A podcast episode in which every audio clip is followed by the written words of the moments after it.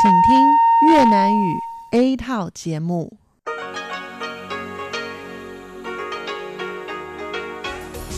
Đây là đài phát thanh quốc tế Đài Loan RTI.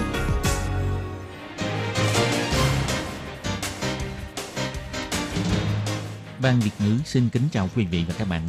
Đây là chương trình Việt ngữ Đài phát thanh RTI được truyền đi từ Đài Loan.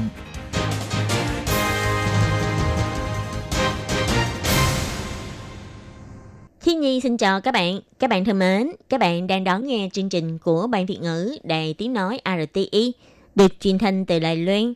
Hôm nay là ngày 9 tháng 8 năm 2020, tức nhằm ngày 20 tháng 6 năm canh Tý âm lịch.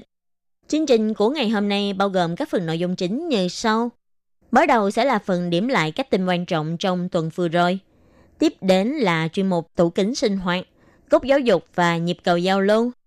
Trước hết, khi Nhi xin mời quý vị và các bạn cùng đón nghe bản tóm tắt các mẫu tin quan trọng trong tuần vừa qua. Lý Đại Duy đảm nhiệm chức Tổng thư ký phụ Tổng thống. Sinh viên Việt Nam đoạt giải thưởng tình nguyện viên xuất sắc, vinh dự được Phó Tổng thống tiếp kiến và biểu dương. Tổ chức WHO bày tỏ, có lẽ không thể nào xử lý dịch COVID-19 một lần là đạt hiệu quả ngay. Cục Kiểm dịch Phòng dịch Động thực vật cho hay, gần một tuần qua đã có chính phủ thông báo nhận được hạt giống được gửi từ Trung Quốc. Ông Trang Nhân Tường bày tỏ, kiểm dịch tại nhà mới là mấu chốt quan trọng phòng chống dịch bệnh. Từ năm 2022 trở đi, cấm ghi hai chữ làm mạnh trên bao bì của các loại thực phẩm thông thường. Sau đây xin mời các bạn cùng đón nghe phần nội dung chi tiết của bản tin quan trọng ngày hôm nay.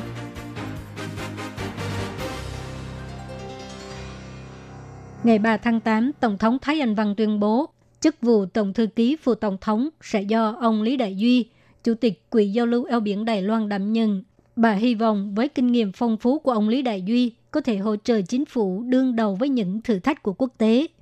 Ông Tô Gia Tuyền đã từ chức Tổng thư ký phụ Tổng thống vào ngày 2 tháng 8 do cháu của ông là ủy viên lập pháp của đảng Dân Tiến Tô Chấn Thanh bị nghi ngờ đã nhận hối lộ trong vụ tranh quyền quản lý công ty Sogo. Tổng thống Thái Anh Văn phê chuẩn và tuyên bố ông Lý Đại Duy đảm nhận chức Tổng thư ký phụ Tổng thống vào ngày 3 tháng 8. Sau khi bà Thái Anh Văn lên làm Tổng thống, ông Lý Đại Duy đã từng đảm nhiệm chức Ngoại trưởng, Tổng bí thư Ủy ban An ninh Quốc gia. Ngày 20 tháng 5 năm nay mới giữ chức Chủ tịch Quỹ Giao lưu eo biển. Tổng thống Thái Anh Văn cho biết, trong 4 năm qua, ông Lý Đại Duy đã đảm nhiệm rất nhiều chức vụ chính trị quan trọng, từ Bộ Ngoại giao, Ủy ban An ninh Quốc gia, Quỹ Giao lưu eo biển, cho đến bây giờ là Tổng thư ký phụ Tổng thống. Bà hy vọng lần này có thể thông qua kinh nghiệm phong phú của ông để hỗ trợ chính phủ đương đầu với những thử thách. Tổng thống Thái Anh Văn cho biết, lần này tôi mời ông Lý Đại Duy đảm nhận chức Tổng bí thư của phụ Tổng thống, chủ yếu là trọng dùng kinh nghiệm phong phú của ông, nhất là trong lúc tình hình dịch bệnh đang lây lan trên toàn cầu, kết cấu chính trị và kinh tế mậu dịch đang thay đổi nhanh chóng. Ông Lý Đại Duy có thể hỗ trợ chính phủ đối phó những thử thách này. Vừa qua, Phó Tổng thống Lại Thành Đức gặp gỡ những người đoạt giải thanh thiếu niên tình nguyện xuất sắc Prudential lần thứ 20. Ông cho biết ông rất cảm kích và sẽ nhớ mãi sự công hiến của cố Tổng thống Lý Đăng Huy đối với Đài Loan. Ông ấy đã mang lại sự phát triển cho nền dân chủ Đài Loan. Do đó, dưới hệ thống dân chủ, tinh thần tình nguyện mới có thể thực hiện. Ông cũng khích lệ các tình nguyện viên xuất sắc đoạt giải có thể tiếp tục phát huy sức mạnh, lòng tốt và nhiệt huyết của mình – Ông tin rằng chắc chắn sẽ có cơ hội truyền cảm hứng cho nhiều người hơn để cho Đài Loan trở thành một đất nước và xã hội thiện lành. Phát biểu tại buổi trao giải thưởng, Phó Tổng thống Lại Thanh Đức cho hay, các tình nguyện viên xuất sắc đoạt giải đều rất trẻ, vẫn đang còn đi học, nhưng họ sẵn sàng hy sinh thời gian quý báu của mình để tham gia hàng ngũ tình nguyện viên. Điều này rất đáng khâm phục. Ông cũng bày tỏ lòng cảm ơn đối với sự hỗ trợ của Chủ tịch và nhân viên Quỹ Thanh Thiếu Niên Prudential Phó Tổng thống Lại Thanh Đức nói rằng, mỗi một tình nguyện viên đoạt giải đều rất tuyệt vời và rất đáng ngưỡng mộ, trong đó có học sinh Trình Thúy Huyền, con em của di dân mới. Sau khi trở về từ Việt Nam, Huyền đã phát huy chuyên môn của mình. Ngoài giúp đỡ những người cần giúp đỡ, em cũng làm tình nguyện viên cho Sở Di trú, hỗ trợ tuyên truyền phòng chống dịch COVID-19. Ngoài ra, Huyền còn dịch các bộ luật và quy định liên quan của Đài Loan sang tiếng Việt và tiếng Anh, mang lại lợi ích cho rất nhiều di dân mới. Phó Tổng thống Lại Thanh Đức nhấn mạnh, Đài Loan có thể thành công ngăn chặn sự tấn công của dịch COVID-19 là công lao của ngành y tế.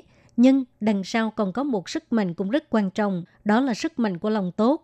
Cho nên nhân viên y tế đã sẵn sàng đứng trên tuyến đầu, không ngại vất vả. Những người làm trong ngành công nghiệp máy móc và công nghiệp sản xuất cũng đã bỏ ra 24 tiếng đồng hồ không nghỉ ngơi để sản xuất khẩu trang và quần áo bảo hộ. Phó Tổng thống Lại Thanh Đức nói rằng, mỗi một học sinh đoạt giải là đại diện cho sức mạnh của lòng tốt trong xã hội. Ông tin rằng lòng tốt này sẽ có cơ hội truyền cảm hứng cho càng nhiều người hơn và từ sức mạnh của lòng tốt này có thể biến Đài Loan thành một xã hội và đất nước tốt đẹp.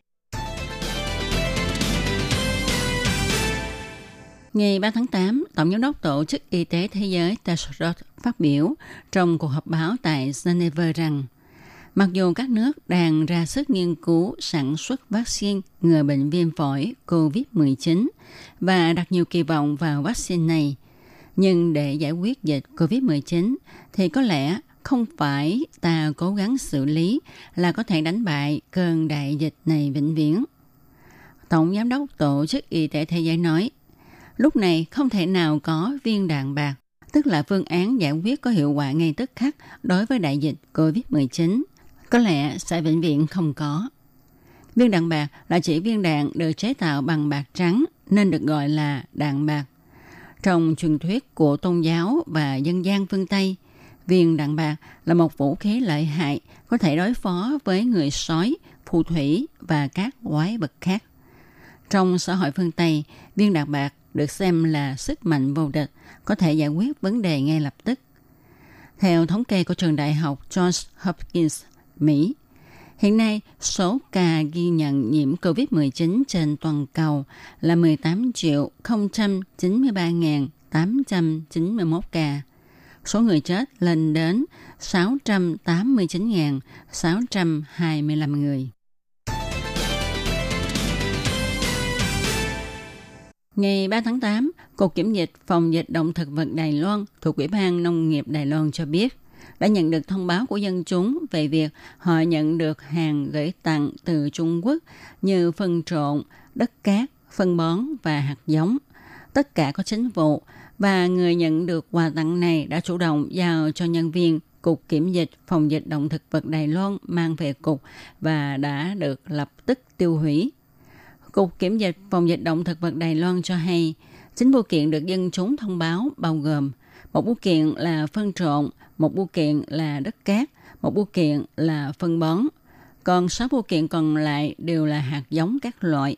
Tất cả các bưu kiện này đều được gửi đến từ Trung Quốc. Cục Kiểm dịch Phòng dịch động thực vật Đài Loan cho biết thêm, chính bưu kiện này được dân chúng Đài Loan mua hàng trên mạng và được tặng kèm những thứ kể trên – theo giám định sơ bộ, thì những hạt giống này không phải là cỏ dại có độc mà người dân Nhật Bản nhận được như tin được đăng trên mạng.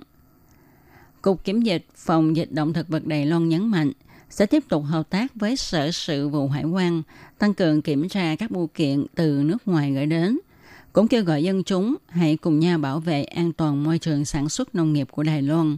Nếu nhận được hàng hóa từ nước ngoài gửi đến, có kèm theo quà tặng là sản phẩm động thực vật, thì không nên mở ra và chủ động giao nộp cho cơ quan kiểm dịch, phòng dịch tại địa phương. Hay gọi số điện thoại 0800 039 131 để hỏi cách xử lý. Cục Kiểm dịch Phòng dịch động thực vật Đài Loan sẽ cử nhân viên đến mang về xử lý mọi người đừng tự mang đi vứt bỏ, nhằm tránh để sinh vật có hại lây lan. Cục Kiểm dịch Phòng dịch động thực vật Đài Loan nhắc nhở mọi người không nên mua thực vật hay các sản phẩm liên quan từ nước ngoài. Nếu thực sự muốn nhập thực vật vào Đài Loan thì nên theo đúng quy định thực hiện việc kiểm dịch theo điều thứ 16 và 17 của luật phòng dịch kiểm dịch thực vật. Theo đà đại dịch COVID-19 trên thế giới diễn biến phức tạp và chưa có dấu hiệu thuyên giảm, nội bộ Đài Loan lại bắt đầu thảo luận có nên xét nghiệm đại trà đối với những người nhập cảnh Đài Loan hay không. Chiều ngày 4 tháng 8, ông Trang Nhân Tường, người phát ngôn của Trung tâm Chỉ đạo Phòng chống dịch bệnh Trung ương dẫn thuật những trường hợp gần đây không thể đưa ra giấy chứng minh xét nghiệm âm tính trước 3 ngày đáp máy bay và mẫu xét nghiệm của người nhập cảnh từ Philippines Ông nhấn mạnh, xét nghiệm đại trà cũng không thể nào đảm bảo tìm ra hết các trường hợp dương tính với COVID-19. Thế nào cũng có ca bị lọt số. Do đó, nếu ta thực hiện thêm các biện pháp kiểm dịch tại nhà và tự quản lý sức khỏe thì vẫn có thể khống chế tốt dịch bệnh. Ông Trang Nhân Tường cho biết, ở sân bay chỉ cần cho biết 14 ngày qua, có các triệu chứng là có thể được cho làm xét nghiệm. Và nếu như trong thời gian kiểm dịch tại nhà mà xuất hiện các triệu chứng bệnh, thì cũng sẽ sắp xếp đưa đi bệnh viện lấy mẫu xét nghiệm. Do đó, cho dù không phát hiện những trường hợp nhiễm bệnh mà không có triệu chứng, thì qua một khoảng thời gian, mức độ lây bệnh cũng giảm đi rất nhiều. Cho nên, việc xét nghiệm đại trà và toàn diện những người nhập cảnh thì cũng không giúp ích được nhiều cho việc phòng chống dịch bệnh. Ông Trang Nhân Tường cho biết thêm, chính phủ Đài Loan học được kinh nghiệm từ việc phòng chống dịch SARS. Cách ly tại nhà có thể tránh không cho dịch tiếp tục lây lan. Do đó, kiểm dịch tại nhà kết hợp với tự quản lý sức khỏe là mấu chốt quan trọng để ngăn chặn và phong tỏa những người nhiễm bệnh không có triệu chứng hiệu quả nhất. Ngày nay, mọi người đều ngày càng có ý thức ăn uống lành mạnh và cũng vì thế ngày càng có nhiều loại thực phẩm được in hai chữ lành mạnh trên bao bì để thu hút người tiêu dùng. Sự việc này e rằng sẽ khiến cho người tiêu dùng nhầm lẫn với nhãn hiệu thực phẩm lành mạnh của Sở Quản lý Thực phẩm và Dược phẩm thuộc Bộ Y tế Phúc lợi Đài Loan.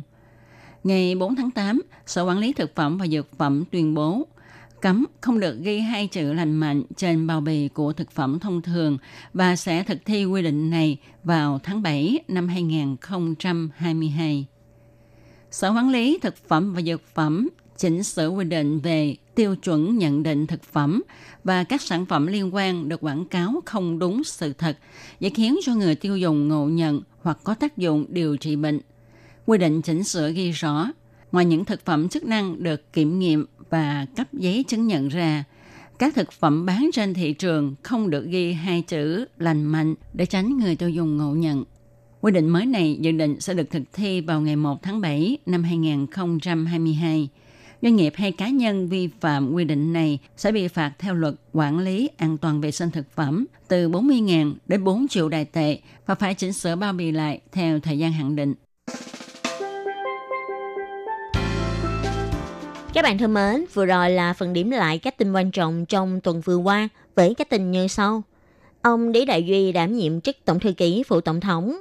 Sinh viên Việt Nam đoạt giải thưởng tình nguyện viên xuất sắc vinh dự được Phó Tổng thống tiếp kiến và biểu dương. Tổ chức WHO bày tỏ có lẽ không thể nào xử lý dịch viêm phổi COVID-19 một lần là đạt hiệu quả ngay. Cục Kiểm dịch phòng dịch động thực vật cho hay, gần một tuần qua đã có chính vụ thông báo nhận được hạt giống được gửi từ Trung Quốc. Ông Trang Nhân Tường bày tỏ, kiểm dịch tại nhà mới là mấu chốt quan trọng phòng chống dịch bệnh. Từ năm 2022 trở đi, cấm ghi hai chữ lành mạnh trên bao bì của các loại thực phẩm thông thường. Các bạn thân mến, phần bản tin quan trọng trong tuần này do khí nhi biên tập và thực hiện cũng xin tạm khép lại tại đây. Cảm ơn sự chú ý lắng nghe của quý vị và các bạn. Xin mời các bạn tiếp tục đón nghe các phần tiếp theo của chương trình do Ban Việt ngữ thực hiện. Xin thân ái chào tạm biệt các bạn và hẹn gặp lại.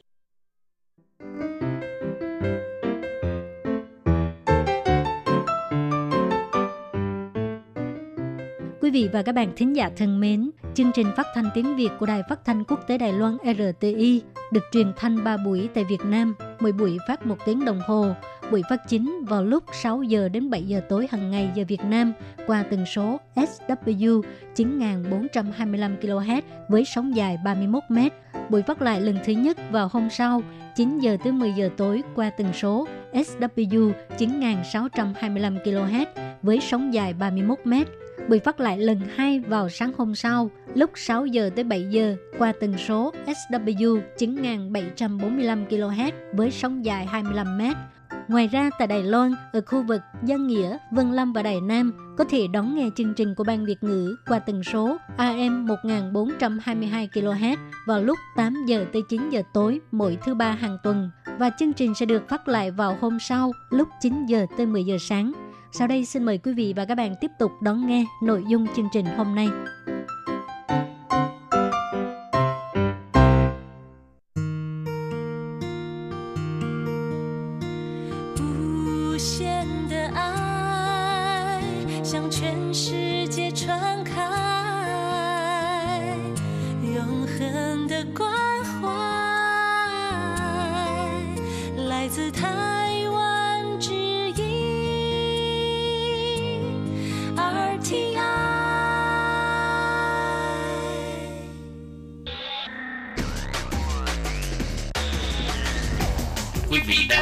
Chương trình Việt ngữ tại RTI truyền thanh từ Đài Loan.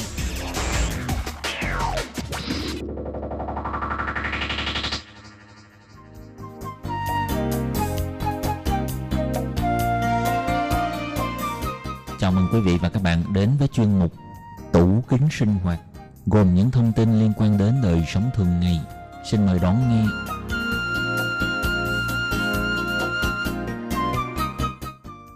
Các bạn thân mến, Hải Ly ờ, xin chào các bạn. Hoan nghênh các bạn đến với chuyên mục tủ kính sinh hoạt do Hải Ly biên tập và thực hiện. Thưa các bạn, trong chuyên mục hôm nay, Hải Ly xin giới thiệu với các bạn về đề tài Con người thời hiện đại làm thế nào để giải quyết áp lực công việc và áp lực cuộc sống. Vậy sau đây, Hải Ly xin mời các bạn cùng theo dõi nội dung chi tiết của đề tài ngày hôm nay nhé.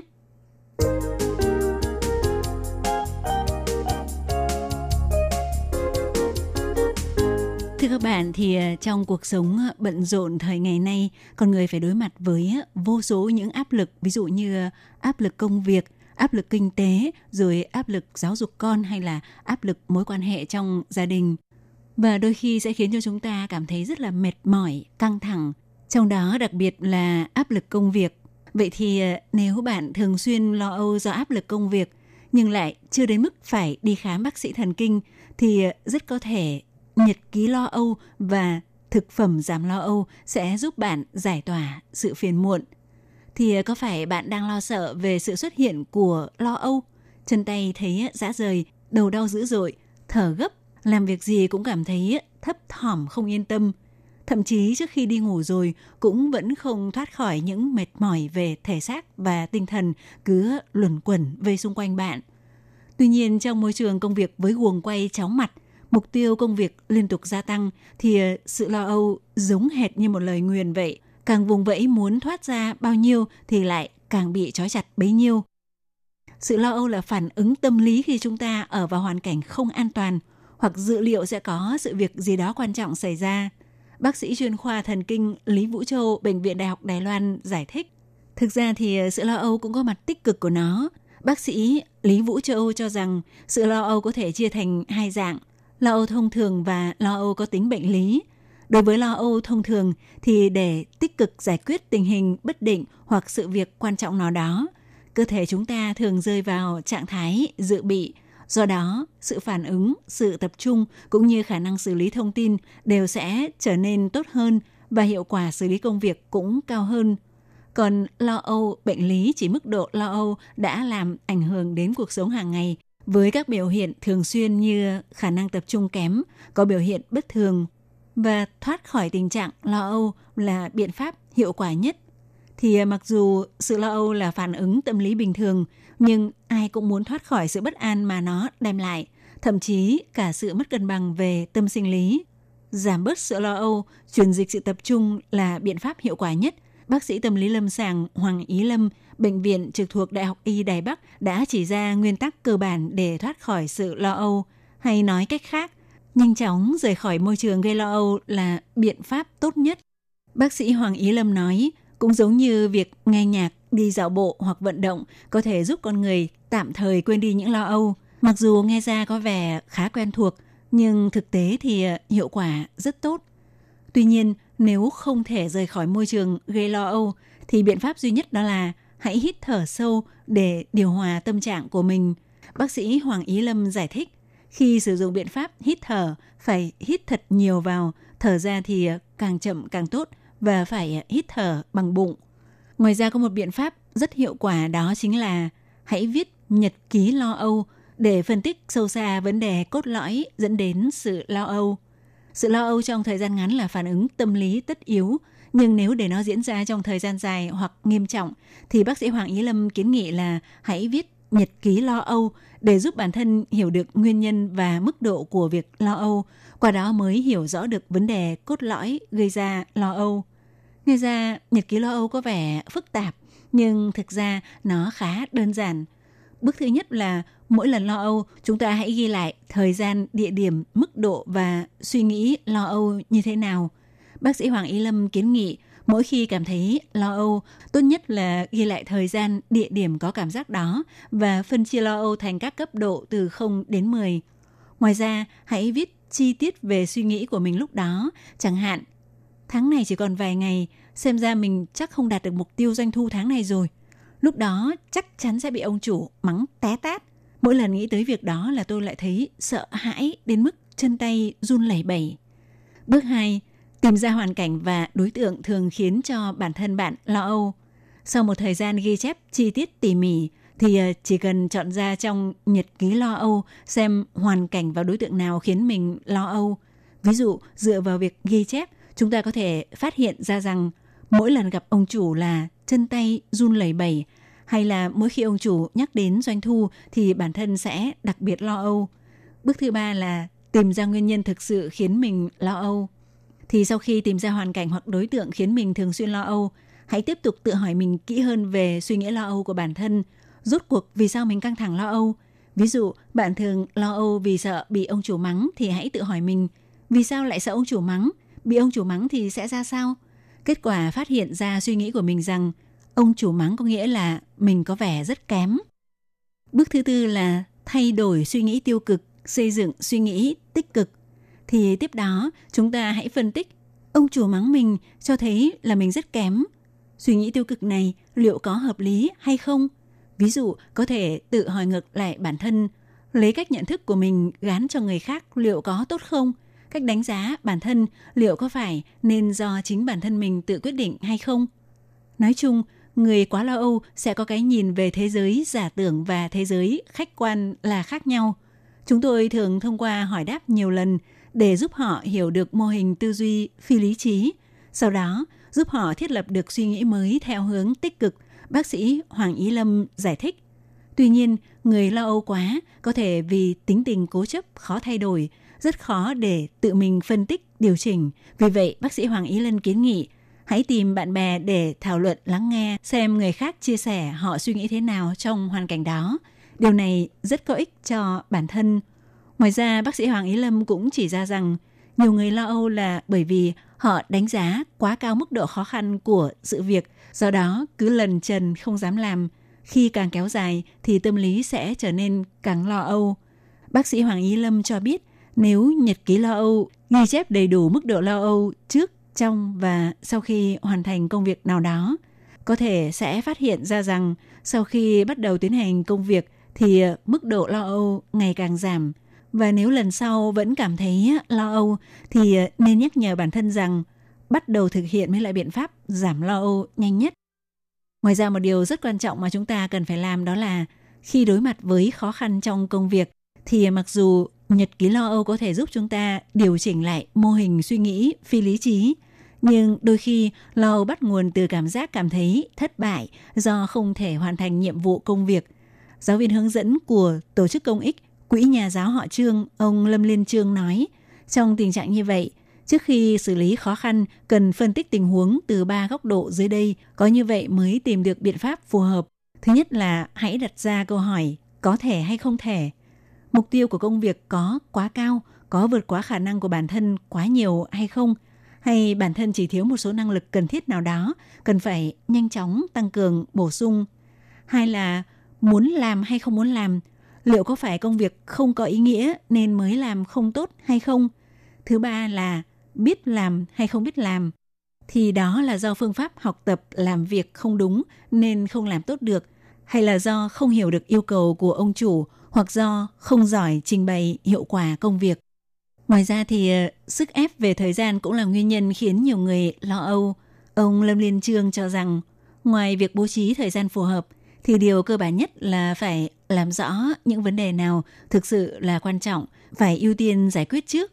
Nếu kéo dài thời gian, trọng tâm cuộc sống nếu không thể đặt vào những sự việc bản thân mình cho là quan trọng và có ý nghĩa, cũng khiến cho con người đau đầu, lo âu.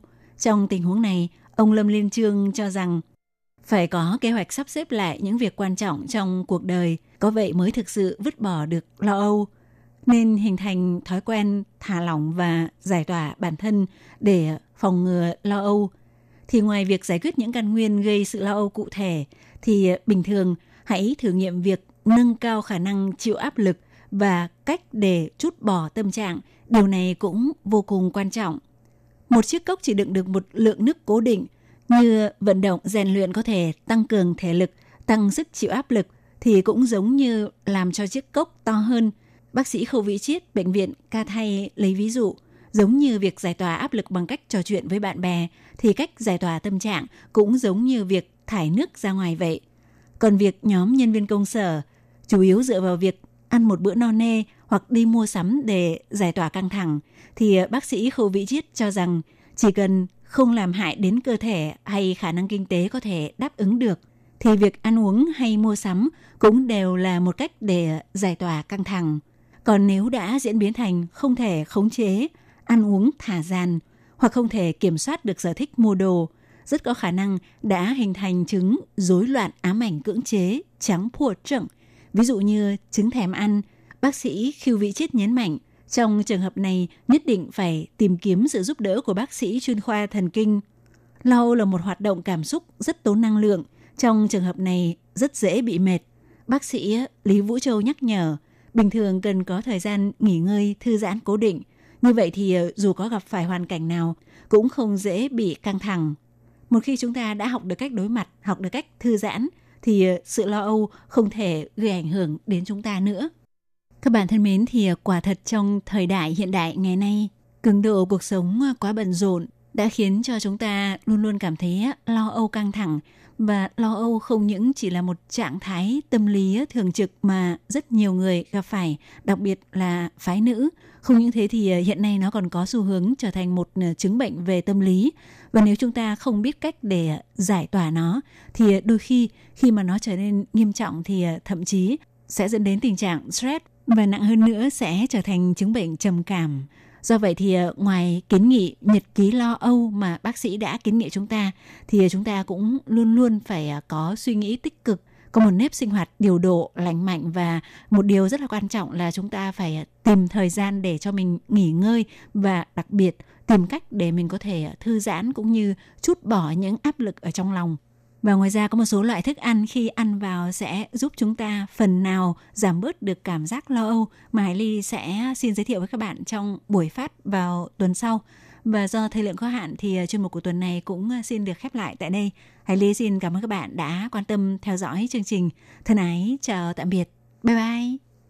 Để đảm bảo quyền và ích lợi cho lao động nước ngoài làm việc tại Đài Loan, Bộ Lao động Đài Loan đã thiết lập một đường dây nóng 1955 bảo vệ và tư vấn miễn phí cho lao động nước ngoài trong 24 tiếng đồng hồ. Đường dây này cung cấp phục vụ quan tâm cho lao động nước ngoài xin tư vấn, khiếu nại, chủ thuê hoặc lao động nước ngoài nếu có nhu cầu tư vấn đều có thể thông qua đường dây nóng 1955 để xin hỗ trợ. Ngoài ra để tuyên truyền về đường dây nóng 1955, Sở Phát triển Nhân lực Lao động thuộc Bộ Lao động có in tờ gấp bằng song ngữ là tiếng Trung và bốn thứ tiếng nước ngoài thì bốn thứ tiếng đó bao gồm tiếng Trung và tiếng Anh, tiếng Trung và tiếng Indonesia, tiếng Trung và tiếng Thái, tiếng Trung và tiếng Việt Nam. Lao động nước ngoài chủ thuê và người dân có thể xin tờ gấp để tìm hiểu. Các bạn lao động nước ngoài xin tư vấn khiếu nại khi có nhu cầu, hãy sử dụng đường dây nóng 1955 để xin hỗ trợ. Sở Phát triển Nhân lực Lao động quan tâm bạn. Sở Phát triển Nhân lực Lao động trực thuộc Bộ Lao động thành lập trung tâm tuyển mộ lao động trực tiếp nhằm hỗ trợ chủ thuê làm thủ tục thuê lao động nước ngoài. Đồng thời còn có các hạng mục phục vụ gồm có tư vấn bằng tiếng nước ngoài, nhận và chuyển hồ sơ liên quan việc thuê lao động nước ngoài đến các đơn vị thẩm định. Lao động nước ngoài có thể tiếp tục gia hạn ở lại làm việc tại Đài Loan sau khi mãn hợp đồng lao động. Trung tâm tuyển mộ lao động trực tiếp hỗ trợ chủ thuê làm thủ tục tuyển dụng lao động. Ngoài ra, Trung tâm còn nhận nghiệp vụ chuyển đổi chủ thuê, vân vân. Miễn phí phục vụ, tiết kiệm thời gian, thủ tục đơn giản. Xin vui lòng liên hệ Trung tâm tuyển mộ lao động trực tiếp là người bạn đồng hành của bạn. Đường dây phục vụ tư vấn 02 6613 0811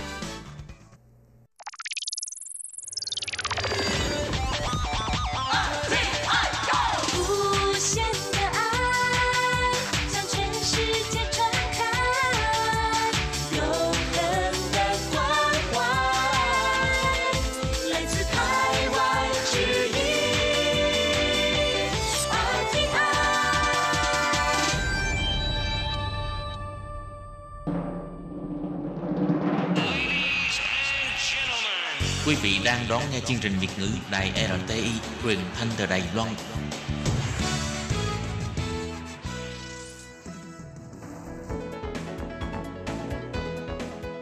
Chào mừng các bạn đến với chuyên mục Góc giáo dục do Khiết Nhi và Lệ Phương cùng thực hiện. Khiết Nhi và Lệ Phương xin chào các bạn. Các bạn thân mến, các bạn đang đón nghe chuyên mục Góc giáo dục. Các bạn thân mến, tuần trước là Khiết Nhi đã phỏng vấn anh à, Đình Phúc Ừ. là đã đến Đài Loan học chương trình tiến sĩ và sau khi tốt nghiệp thì đã làm việc tại Đài Loan thì anh cũng đã chia sẻ rất là nhiều rất là nhiều và à, cái việc quan trọng hơn hết là trước khi mình qua Đài Loan học là nên tìm hiểu cái cái cách tìm hiểu như thế nào anh ấy chia sẻ rất là rõ ràng đúng không? Ừ, đúng rồi. Thì trong buổi trò chuyện của tuần trước thì à, anh Phúc đã chia sẻ khá rõ về cái việc mà trước khi các bạn đến Đài Loan, các bạn có thể có một cái bí quyết nhỏ nhỏ đó là các bạn hỏi những các anh chị đang học vào cái trường mà các bạn ờ, muốn đến để vô học. Ừ. Tại vì thực ra thì bây giờ có khá nhiều người sẽ lên mạng để hỏi thông tin. Thường thì các bạn sẽ vào hỏi những cái group du học sinh ở Đài Loan. Thì những cái group du học sinh đó thì có rất là nhiều bạn học ở các trường khác nhau. Thì chưa chắc là người ta đã biết về cái trường mà bạn muốn học như thế nào. Cho nên những cái thông tin mà các bạn có được chưa chắc chính xác. Mà Ừ. nếu như mà các bạn muốn có được chính xác nhất thì tốt nhất các bạn đi hỏi ngay những người đã và đang học tại cái trường mà bạn muốn học. Ừ. Thì lúc đó các bạn sẽ có được những cái ờ, thông tin khách quan hơn. Đúng rồi và ngoài ra anh Phúc còn chia sẻ rất là nhiều nhưng mà vì à, tuần trước cái thời lượng chương trình cũng là chỉ có 15 phút cho nên chị à, chia sẻ cái bí quyết như hồi nãy Khiết Nhi đã, đã nói rồi ha và bây Ừ. giờ à, xin mời các bạn tiếp tục đón nghe xem anh Đình Phúc sẽ chia sẻ về những cái kinh nghiệm như thế nào nữa nhé. Xin chào bạn, bạn có thể tự giới thiệu về bản thân bạn được không? Em tên là Phúc, hiện tại thì đang làm à, nghiên cứu cho một trường đại học ở Đài Bắc. Phúc là đã tốt nghiệp tiến sĩ và sau đó là đang làm công việc nghiên cứu đúng không? Dạ, Trước thì em tốt nghiệp trường à, quốc lập ở Trung Ly. Vậy bản thân như hồi lúc trước mà Phúc đi học á, thì ờ, cái điều kiện để tốt nghiệp của Phúc là gì? Ừm, ban đầu thì giáo sư có đề cập ít nhất là phải hai bài thuộc danh mục SCI. Khiết nhiên nghe nói là viết một bài báo mà học thuộc SCI như vậy là có thể tốn khoảng 1 đến 2 năm là ít nhất.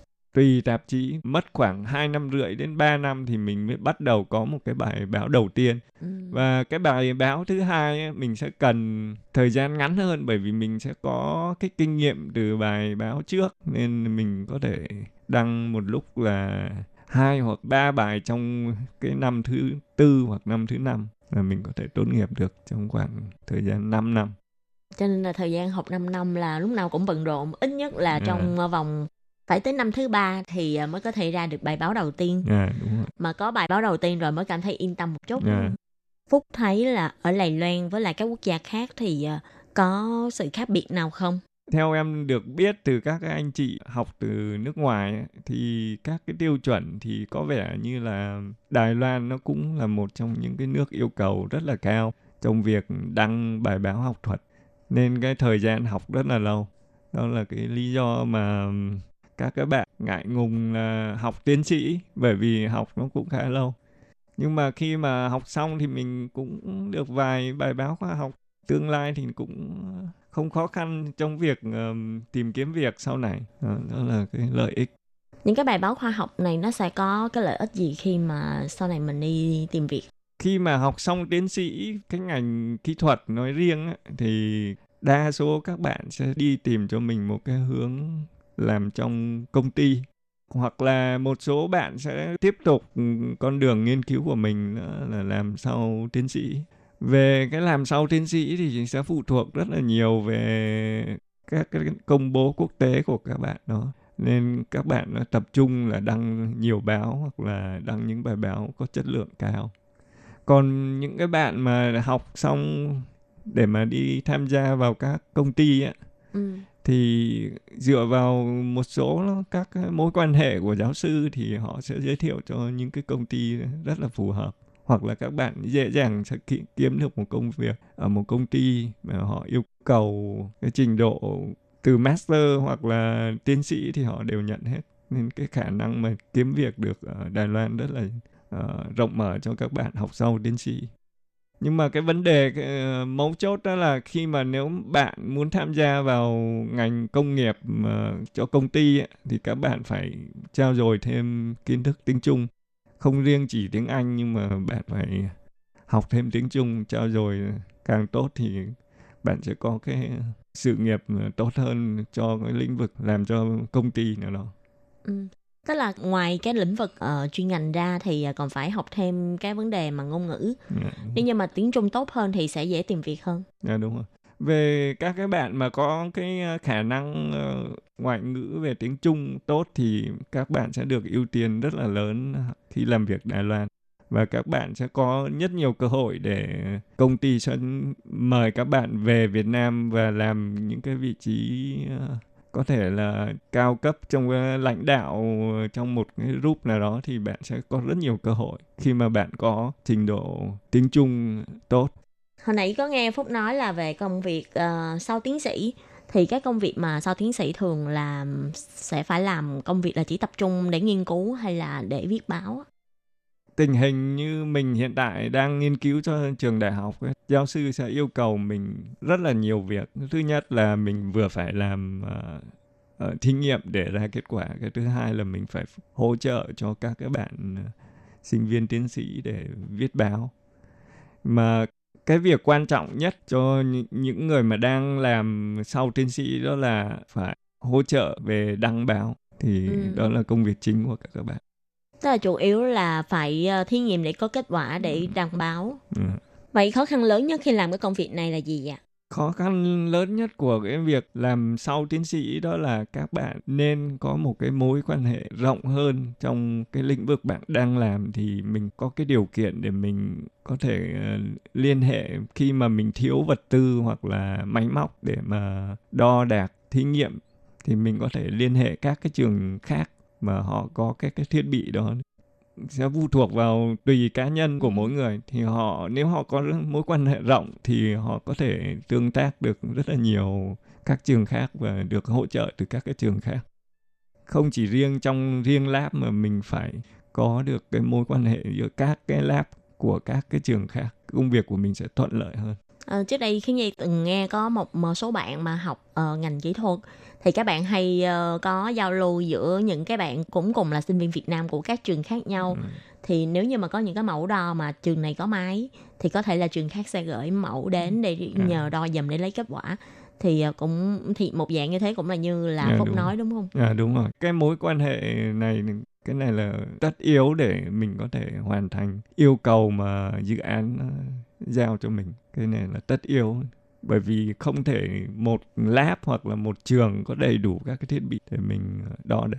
Mà sau tiến sĩ cũng là làm việc ở trong một cái trường đại học thì uh, so với lại công việc nghiên cứu ở trong trường đại học với lại uh, lúc đi học tiến sĩ thì phúc thấy có sự khác biệt lớn lắm không? Thực ra thì uh, so với cái việc mà đi học tiến sĩ hoặc là đi làm sau tiến sĩ thì nó không có khác biệt lớn. Nó cũng là về tạo ra một cái sản phẩm mới à, hoặc là khám phá ra một kiến thức mới thì nó không có cái gì khác so với học tiến sĩ cái khác biệt duy nhất đó là mình có cái khả năng độc lập hơn so với các cái sinh viên tiến sĩ đang học. Mình có thể tham khảo các bài báo mình có thể ra quyết định hoặc là mình tìm ra một cái hướng nào đó rồi mình giao cho các cái sinh viên tiến sĩ.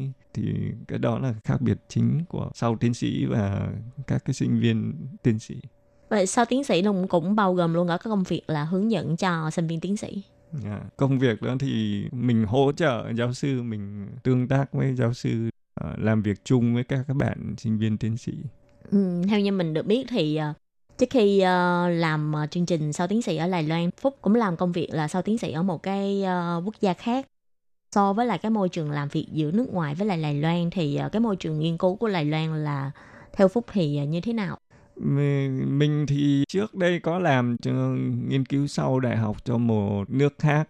So sánh giữa Đài Loan với cái nước đó thì mình cảm thấy là nó cũng không khác biệt cho lắm.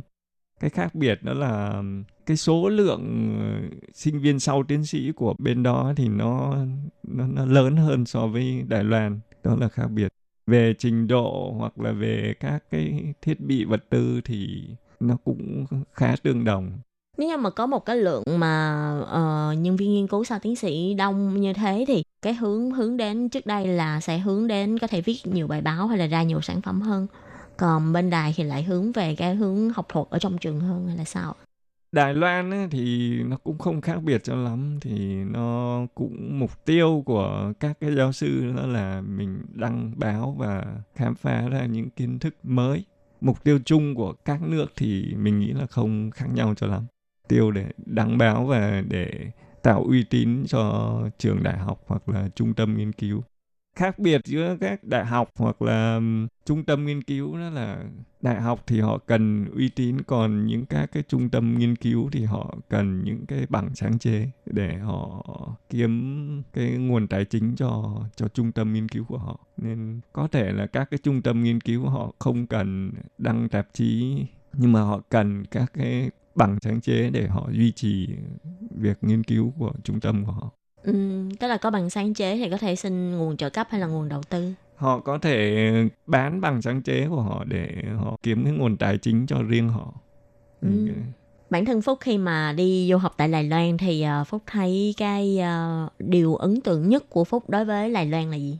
Uh, cái điều mà mình thích nhất của Đài Loan đó là cái không khí thì nó nó trong lành hơn ở Việt Nam và thứ hai là người dân họ thì họ thân thiện hơn, họ có thể họ giúp mình ờ, khi mà mình ờ, gặp khó khăn về vật tư, vật liệu, mình không có thể nào liên hệ được các ờ, công ty gì đó. Thì mình cần hỗ trợ của các các bạn ở Đài Loan họ rất là thân thiện để giúp mình. Giáo sư thì rất là nhiệt tình trong việc ờ, giúp sinh viên quốc tế để hòa nhập với các cái sinh viên ờ, nội nội địa.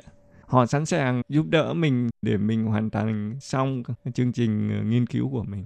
Vậy thì lúc mà mới đến Đài Loan thì Phúc thấy cái điều gì mà Phúc cảm thấy là khó thích nghi nhất? Khi mà em đến Đài Loan ban đầu thì khó khăn lớn nhất đó là cái ngôn ngữ Ừ. bởi vì mình ờ, khi mà mình nghiên cứu trong trường ấy thì mình có thể dùng tiếng Anh. Nhưng mà khi mà mình ra ngoài mình ờ, muốn mua cái mà mình cần á, thì mình không thể nào mình nói được bằng tiếng Anh. Bởi vì người dân họ chỉ dùng được tiếng ờ, đài là chính tiếng Trung. Cái khó khăn nhất là mình không biết tiếng Trung. Mới qua thì mình bắt buộc phải tham gia một lớp uh, tiếng Trung căn bản để mình biết được để mình có thể sống sót trong ờ, khi mới qua ừ. à, cuối cùng là đã sống sót qua rồi đúng không yeah. Dạ. nếu như mà à, phúc có thể cho một lời khuyên hay là một sự chia sẻ của bản thân phúc cho những các bạn mà có ý định sang đài loan du học thì uh, phúc sẽ có những cái lời khuyên nào Uh, lời khuyên thứ nhất mình muốn dành cho các bạn mà muốn sang Đài Loan học đó là các bạn nên chuẩn bị vốn ngôn ngữ về tiếng Anh thứ nhất là quan trọng nhất là cái thứ hai là nếu bạn có điều kiện thì các bạn có thể học thêm một chút gì tiếng Trung trước khi sang hoặc uh, rồi cái kinh nghiệm nữa đó là các bạn nên tìm hiểu từ các cái anh chị đã đi trước đã học bên đó rồi thì các bạn sẽ tìm được uh, giáo sư tốt và hợp với mình nhất ừ. bây giờ phải là hình như là phần lớn các trường đều có một cái hội sinh viên và cũng hay có một cái group của từng trường thì nếu như mà mọi người muốn tìm hiểu về cái thông tin của trường đó thì hãy trực tiếp đi tìm cái group đó để ừ. mà hỏi trực tiếp đúng không? các cái group thì đa số là các cái group mở trên Facebook thì mình có thể tìm kiếm từ khóa ở các cái trường đó thì mình có thể liên hệ được và mình có thể tham gia các cái group đó dễ dàng nên các bạn nếu mà các bạn không có ai quen biết ở trường đó mà các bạn có thể search từ khóa về cái trường đó hoặc là có ai đã học Đài Loan rồi thì các bạn sẽ liên hệ để biết được cái group đó và sẽ tham gia được dễ dàng. Hôm nay thì cảm ơn Phúc rất là nhiều. Cảm ơn Phúc đã đến chia sẻ những cái kinh nghiệm học tập tại Đài Loan của Phúc với các bạn ờ, thính giả. Cảm ơn Phúc và chào tạm biệt mọi người nhé. Cảm ơn chị đã mời em đến ờ, tham gia chương trình. Chào các bạn. bye bye. Bye bye. À.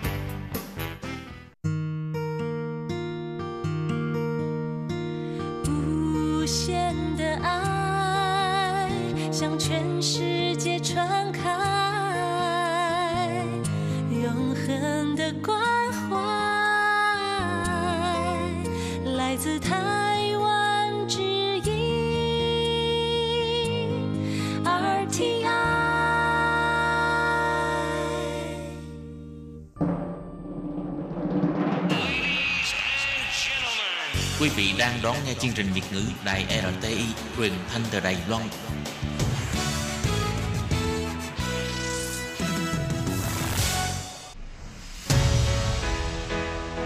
Tố Kim Tường Vi, Chào mừng các bạn đến với chuyên mục Nhịp cầu giao lưu.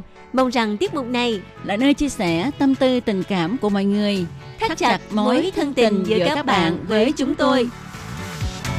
Love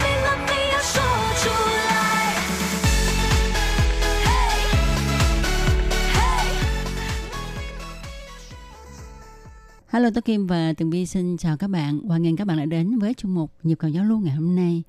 Thưa các bạn, ngày hôm nay thì vừa mới bước sang ngày Tết của cha, mới Ừ. có hai ba ngày thôi. Ừ, tức là lễ phụ thân ha. Đúng rồi, lễ phụ thân thì không biết ờ, kỳ này á, Tố Ừ. Kim ở trong gia đình có tổ chức cái tiệc gì để ờ, mừng ờ, lễ phụ thân cho ba của mấy đứa nhỏ không?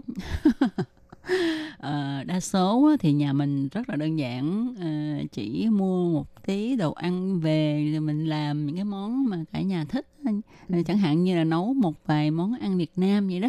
Ừ. rồi ờ, nếu mà có dịp ha thì ờ, thí dụ mà có thể tổ chức đi du lịch chơi chút xíu hoặc là ông xã lái xe đi. Đó, đi đến chỗ nào vui chơi tí xíu rồi thôi. Ừ. Ờ, thật ra thì hồi lúc mới qua Đài Loan á, mới biết là có cái ngày Tết của cha nè. Chứ ở Ừ. Việt Nam mình thì không có cái ngày 8 tháng 8 là Tết phụ thân. Ừ.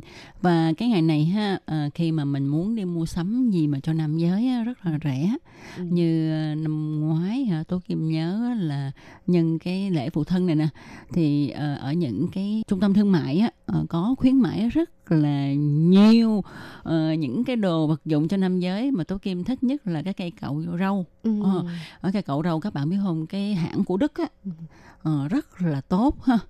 Và bình thường á cái cây cậu rau đó là tới 16.000 đài tệ. Ừ.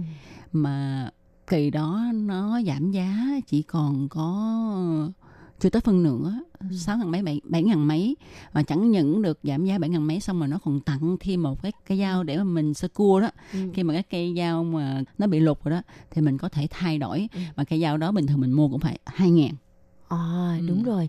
Với lại cái thời điểm này á là có cái phiếu ờ, chứng hưng kinh tế của chính phủ á thì mọi người ờ, đợt vừa rồi là ai cũng xếp hàng để đi ờ, đổi cái phiếu đó rồi Ừ. lấy cái phiếu đó để đi mua sắm thì Ừ. chắc chắn cái ờ, Tết phụ thân kỳ này các doanh nghiệp là kiếm hơi nhiều đó nha. đúng vậy thì người ta kêu bằng là kết hợp với cái phiếu đó người ta còn giảm giá thêm nữa Đúng rồi, Ừ. có nhiều chỗ là mua 3.000 bằng phiếu chứng hưng kinh tế thì sẽ được tặng thêm 300 đồng. Ừ, đó thì ờ, mình thấy cũng khá là thích Ờ, thì năm đó thì mua về mình tặng cho bà của mình. À, ủa, tưởng là tặng cho ông xã. mà cái cây dao cạo đó ha mình thấy rất là thú vị. Ờ, nó sẽ ăn sát nó sẽ nằm sát nó theo cái cái càm của mình luôn ha. Mình không có cần ờ, nhìn kiến gì chân á. Mình chỉ ấy mình quẹt thì nó sẽ ờ, có cái lợn sống ha nó theo cái càm của mình rất là sát rất là sạch và rất là an toàn không có bị đứt á à, nó không có bị cứa vô da của Ừ. người sử dụng ha? Ừ, ừ, ừ. À, cho nên ờ, thôi từ từ ông xã thì ông có rồi cho nên mình mua tặng ba sướng hơn. Thấy cảm thấy vui hơn.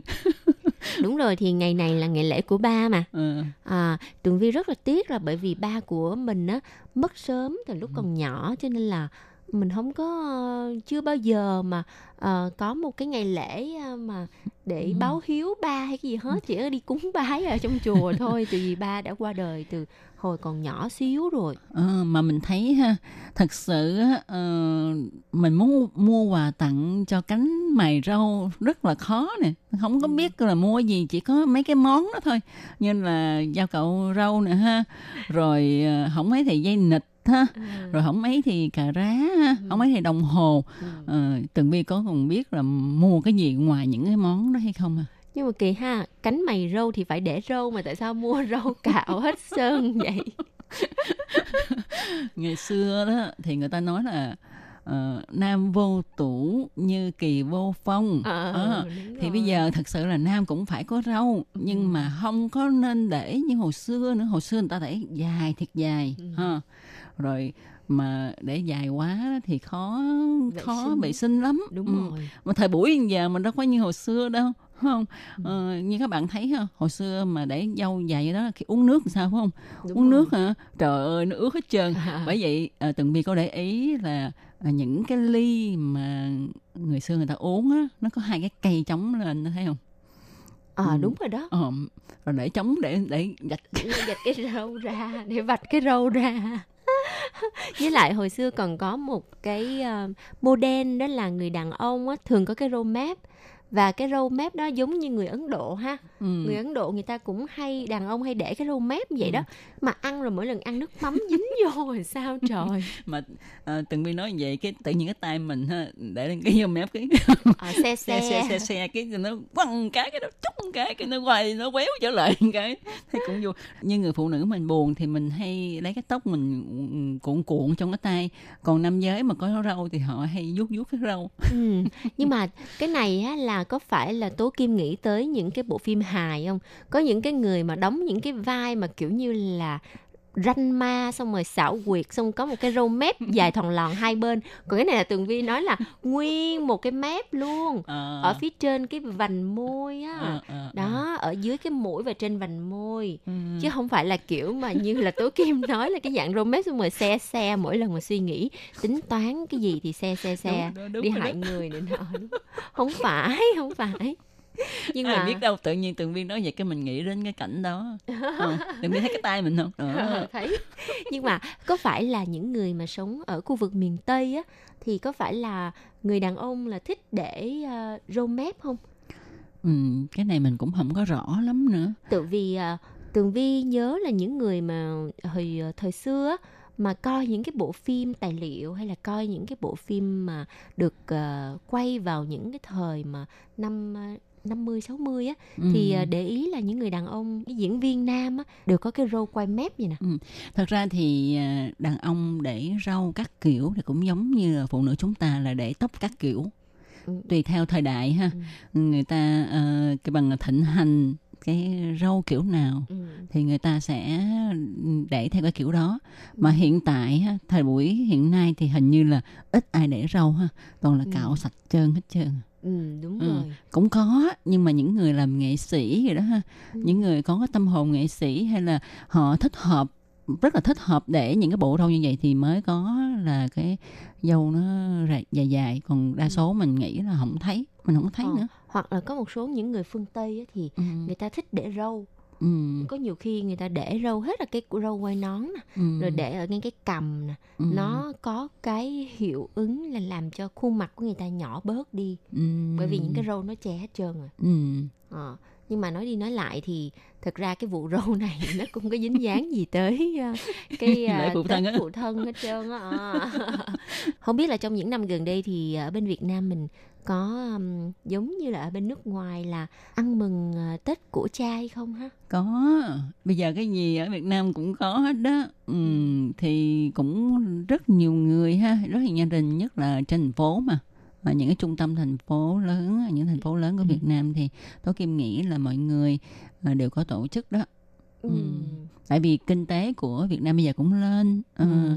đời sống mà sung túc thì ta nói vậy nè ờ, phú quý sinh lễ nghĩa mà. Ừ, đúng À. rồi.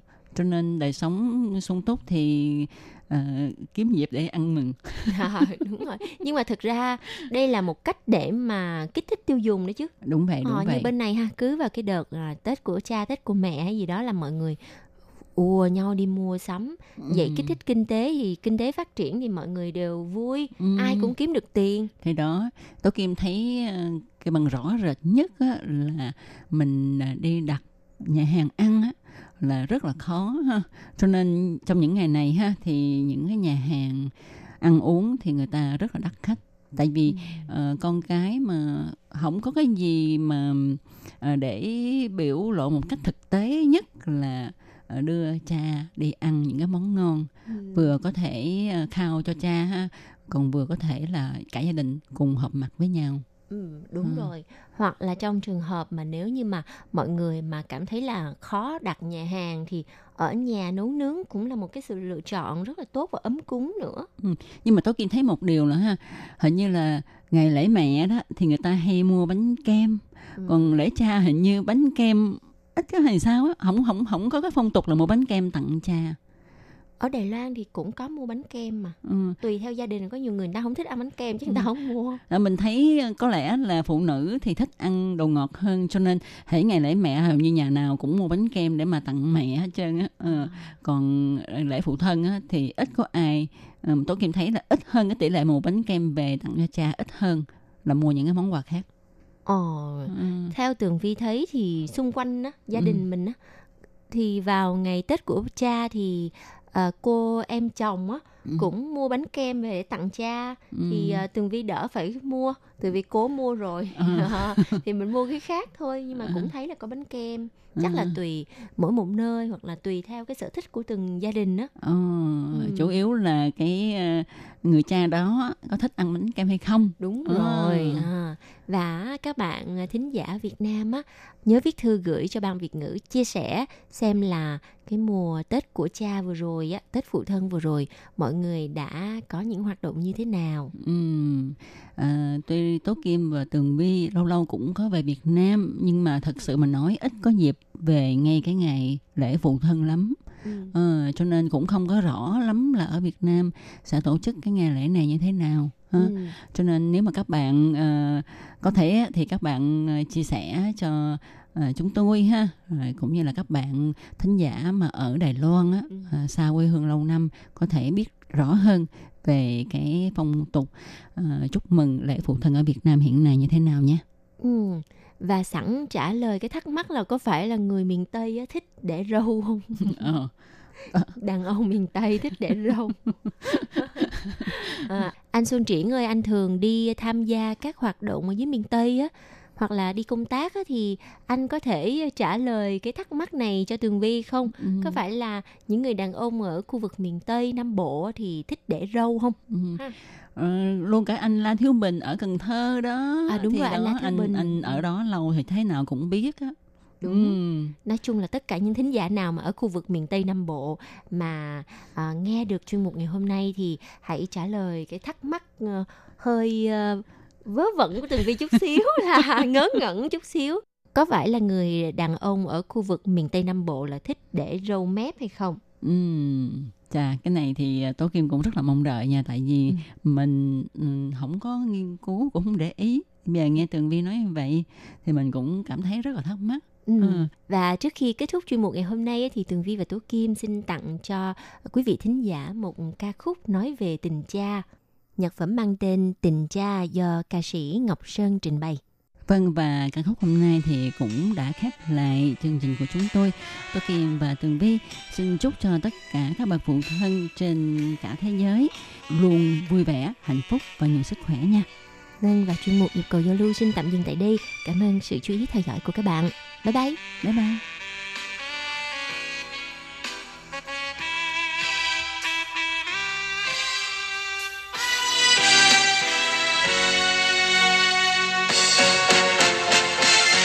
tình cha ấm áp